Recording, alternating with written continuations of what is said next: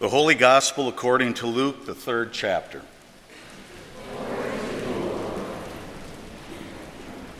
As the people were filled with expectation, and all were questioning in their hearts concerning John, whether he might be the Messiah, John answered all of them by saying, I baptize you with water, but one who is more powerful than I is coming. I am not worthy to unite the thong or untie the thong of his sandals. He will baptize you with the Holy Spirit and fire. His winnowing fork is in his hand to clear his threshing floor and to gather the wheat into his granary. But the chaff he will burn with unquenchable fire.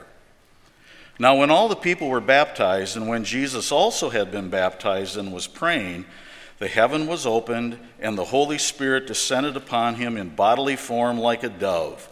And a voice came from heaven You are my Son the beloved. With you I am well pleased. The Gospel of the Lord. My dear brothers and sisters, I bring you grace and peace from God our Father and from our Lord and Savior Jesus Christ. Amen. Well, as you've heard already now mentioned a few times, this is uh, Baptism of Jesus Sunday. So uh, this weekend, we always have the opportunity to do a number of things. We remember Jesus' baptisms, we remember our own baptisms, we celebrate all of the baptisms that have happened at St. Philip the Deacon uh, over the past year, and we also kick off, as I mentioned from the font, um, a week of uh, important activities for our ninth graders who will affirm uh, their baptisms at the rite of confirmation on Saturday uh, at two services, and uh, in the middle of the week, uh, we'll do something particular or specific uh, that we do here at St. Philip the Deacon called the Rite of Passage, uh, which is a beautiful opportunity for those students um, to uh, do a, a, walk of faith where they're reminded of some of the key parts of uh, what makes us Christians. Uh, baptism is the theme um, of the, the, the, Sunday, and I want to talk particularly today about, I guess I'd call it our baptismal identity.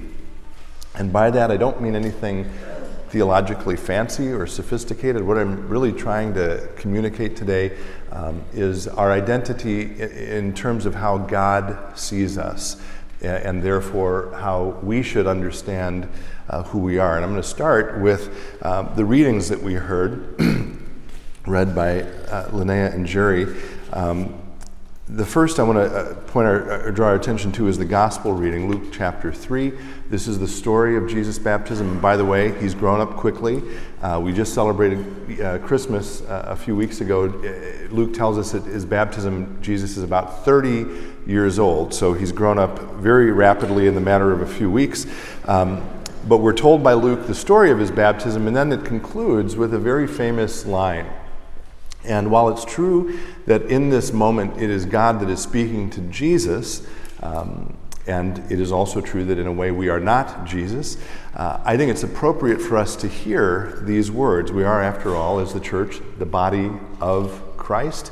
And we are told in the New Testament that we are being formed and made into the image and likeness of Christ. That's the whole point of our faith. And so these words, while spoken to Jesus originally, I think we receive as our own today. Here are these famous words You are my son, the beloved. With you I am well pleased. Of course, we would change that in our instance to You are my beloved son. You are my beloved daughter. You are my beloved child. With you I am well pleased. So that's absolutely part of how we understand ourselves because it's how God sees us. Uh, the other reading was from um, Isaiah. This is one of my all time favorite passages in the entire scriptures. It's Isaiah chapter 43. And again, here God is speaking uh, to the people of, of Israel, but as God's people today, the church, and as members of that church, we very appropriately hear these words spoken to us um, directly. Here's some of what we read there. But now, thus says the Lord He who created you, O Jacob, he who formed you, O Israel, do not fear, for I have redeemed you, I have called you by name, you are mine. And I want to draw your attention to the fact that all the action in those uh, verses is being done by God. Um, he who created you, he who formed you. Do not fear, I have redeemed you. I have called you by name. You are mine. And we are those things not because of any achievement on our part, anything that we've accomplished, but rather simply because of God's um, outpouring of love for us. And then the final thing I'll lift up from Isaiah 43 uh, are these uh, beautiful lines. And as you hear these, again, I want you to hear them for you um, and just reflect on how rarely we hear words like this in this lifetime. You are precious in my sight and honored, and I love you. That's God speaking to each and every one of you this morning. You are precious in my sight and honored, and I love you. Now, for my money, we cannot hear those words often enough. Um, and why is that? Because in this life, uh, we often hear different types of words um, that we are convinced become our identity. Remember, I'm talking here about our baptismal identity, how God sees us, and therefore how we should see ourselves. Um, what are some of those other words that uh, the world uses to define us and to tell us this is who you are? Words like uh, producer, consumer, employer, employee, owner, investor, uh, student. Now, I want to be very clear about this. There is nothing wrong with any of those words. Those are all appropriate, uh, vital roles that we play in this lifetime. The problem comes when we identify ourselves exclusively or entirely or wholly with those words. And I want to suggest two reasons why that creates uh, difficulties or problems for us. The first is that those types of ways of thinking of our identity are sort of inherently uh, connected to competition or to achievement uh, or to performance. And again, there is nothing wrong with competition or achievement or performance. Uh, as Christians, and particularly as Lutheran Christians, uh, God invites us in our callings to do right by those callings and to do well and to accomplish things. The problem, again, is if our entire identity is wrapped up with whatever the, it is investor, uh, producer, consumer, employee, employer, owner, any of those things then we end up measuring our worth by what? Whether we have succeeded or whether we have failed. It, it's a pretty binary uh, option. And if we are successful and that's our entire identity, then we become uh, proud and egotistical. If, on the other hand, we feel like we have failed, uh, then we're devastated. And, uh, and we, we, we spin into a cycle of despair neither of which is particularly productive. So that's one problem. The second problem is sort of a corollary of it. Again, all of those things I mentioned at some level uh, have to do with achievement or performance or competition, which by definition means that we are comparing ourselves to other people. Now, I know you're all too far, far too smart and sophisticated ever to do something like that. Um, but just let's say hypothetically, if we did, you know, then what are we saying? We're saying, well, I wish I could be as smart as this person, or I wish I could be as attractive as that person, I wish I could be as popular as that person. Folks, that is a real problem spiritually any week of the year, any week of the church year. Um, but it's a particular problem on this baptism of Jesus Sunday when we remember again our baptismal identity. Because when we do that, when we look at the people around us and say, Gosh, I wish I could be more like that person, or if only I could be like that person, we are denying the person God made us to be. Those words I spoke from the Gospel of Luke or from Isaiah, where God is talking about, I have redeemed you, I have formed you, you are precious to me. I love you. God, my friends, is talking not to the person you think you should be, not to someone you think you should aspire to be. God is talking to you.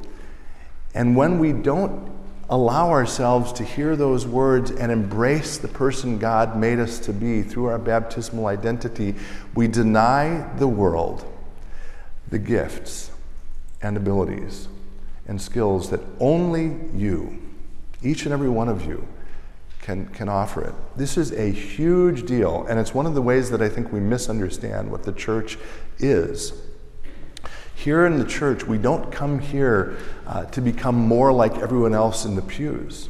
No, we come here to be the opposite. We come here to distinguish ourselves, to be differentiated, to become the unique individual that we have become. Because after all, we are, as I mentioned before, the body of Christ. And the body of Christ is made up not of a whole bunch of people who are the same, but of an, uh, an infinite number of people who are different. So we are invited through this identity to embrace the person God has made us to be and to receive those words of love and affirmation as ourselves. That sometimes is the work of a lifetime, and I grant you that it's difficult, but it's really, really important. All right, I want to end with a story that summarizes, at least, I think, some of what I've been talking about here about the baptismal identity. I wasn't seeking this story out, it sort of presented itself to me, uh, but I think it applies, and it actually has to do with last weekend's Bears game. Did anyone see that? Do we have any Bears fans in the house today? All right, a, a couple. I actually grew up in Chicago. I'm married to someone from Wisconsin, and I live in the Twin Cities, so my.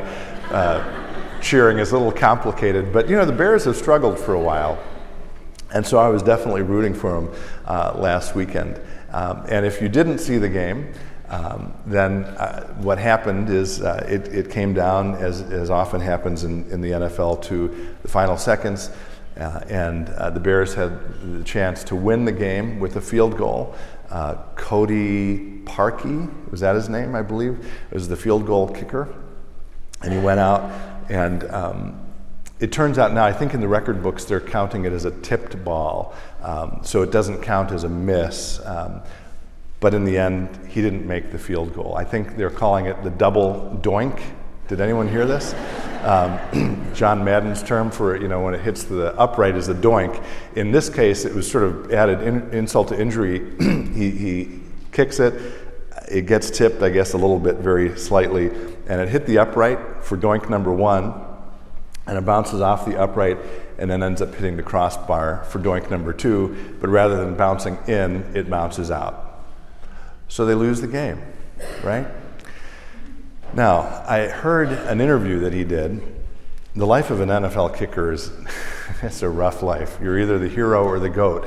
Um, but I heard an interview he did, and he said something as part of that interview that I thought was, uh, it sounds simple, but I think it's absolutely profound. And again, I think it's directly related to what I'm talking about today. He, he freely conceded and acknowledged look, I am, I am broken up, I am devastated uh, that I missed.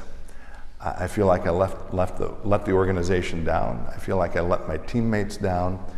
But then he said this but what I do, or, but my job as a kicker in the NFL, my job as a player in the NFL is what I do. It is not who I am. And I know based on another part of that interview that he recognizes that who he is is all of the things I've been talking about this morning a beloved child of God. And that doesn't change depending on whether he makes the field goal or whether he misses it. And so, my prayer for all of us is that in our lives, uh, as we gather today, we can be reminded that whether we are succeeding or whether we feel like we are failing, neither of those things take away from our true identity as beloved children of God. Will you join me in a word of prayer?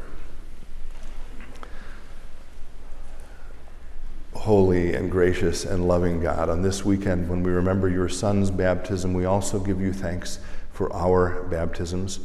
We thank you for the new identity they give us as adopted children of yours. We pray that through our lives, in a world that is so anxious to tell us we are someone else, that we will always remember that we are your beloved children. In all this we pray in the holy name of Jesus. Amen.